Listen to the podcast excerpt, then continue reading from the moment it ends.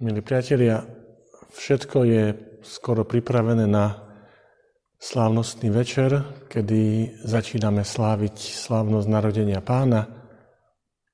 Chystali sme sa na to celé 4 týždne adventu a tá vytúžená chvíľa o chvíľku začne. To čakanie adventu pre nás je takým symbolom toho, čo zažíval vyvolený národ, keď čakal na príchod Mesiáša, a Mesiáš prišiel, narodil sa v Betleheme, v tej maštálke. Zdalo by sa, že to všetko je akoby omyl, pretože Boh sa stal človekom a čakali by sme, že príde aspoň do paláca, kde bude o všetko postarané. Ale v Betleheme nebolo miesta ani v hostinci, nebolo miesta nikde, iba, iba v maštali. Tam sa narodil Boh.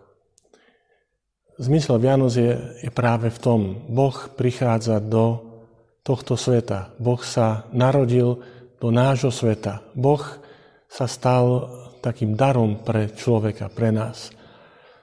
Na Vianoce si dávame darčeky, dary všelijaké. Niekedy tie dary pozemské akoby zakrývali ten veľký dar, ten úplne prvý dar, ktorý sme dostali ako ľudstvo. Dar Ježiša Krista. Dar nášho vykúpenia. Želám vám všetkým, aby sme v tej záplave darčekov a darov objavili aj ten skutočný dar, dar Ježiša Krista, nášho vykupiteľa, aby sme spoločne s ním kráčali životom. Boh nás nenechal v našej maštali, v našej biede, v našom hriechu.